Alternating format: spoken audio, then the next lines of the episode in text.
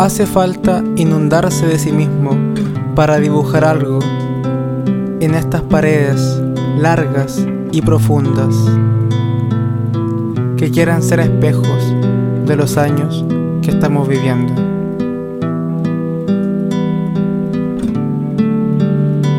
Tus ojos chilenos repican en mi boca y saben a semen, a sangre, a orina nocturna, a orina marítima, a orina penquista, orina infinita de esquinas. Entonces hace falta inundarse de sí mismo y cubrirse de piel erizada. Todas las pieles coreógrafas a ritmo de la misma marcha hacia el árbol perpetuo que nos toca, iluminado hoy solo por algún poste de luz amarilla ciega. Si se decide y se ahoga en sí, ¿podrá volver a escribir estas palabras? ¿O solo será un viandante más, un fariseo, un comerciante de árboles tristemente iluminados, un malabarista especular? Incluso una estrella que se mueve.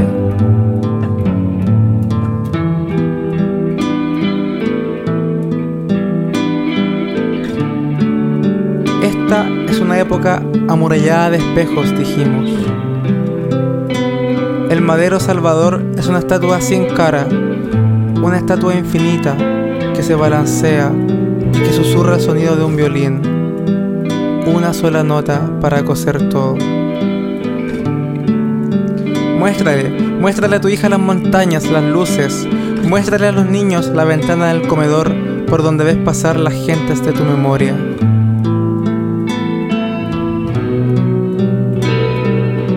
El paisaje siempre esconde catástrofes. En una grieta, el otro día leí, ¿quién nos está prestando el tiempo? Porque no puede ser gratis, no puede ser, no puede ser, no puede ser. Nos movemos a través del reloj como un taxi oculto.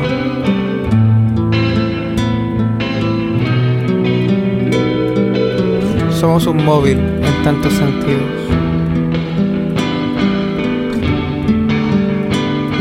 Hay una sombra corriendo escalera abajo, pero nunca se va.